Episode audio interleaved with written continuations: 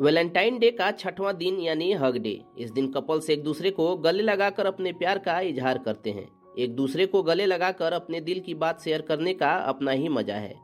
हग प्यार जताने का सबसे खूबसूरत तरीका है। हग माने झप्पी में ऐसा ही जादू होता है कि बेगाना भी एक पल में अपना बन जाता है और अपने दिल के और करीब आ जाता है।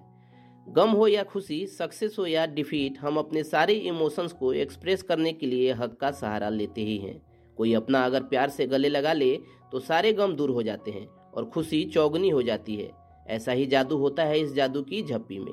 लेकिन क्या आप जानते हैं कि हक करने से सेहत को भी कई फ़ायदे होते हैं? अगर नहीं तो इस वीडियो में हम आपको बता रहे हैं हक करने के फायदों के बारे में। अपने पार्टनर को हक करने से दिल और सेहत दुरुस्त रहती है।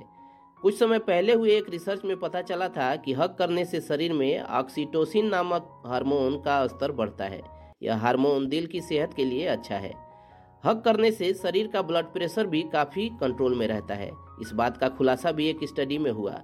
शोध के दौरान उनसठ लोगों पर एक सर्वे किया गया, जिसमें पता चला कि अपने पार्टनर को हक करने से ब्लड प्रेशर कंट्रोल में रहता है। अगर आप स्ट्रेस के शिकार हैं तो रोज अपने पार्टनर को कुछ देर हक करें।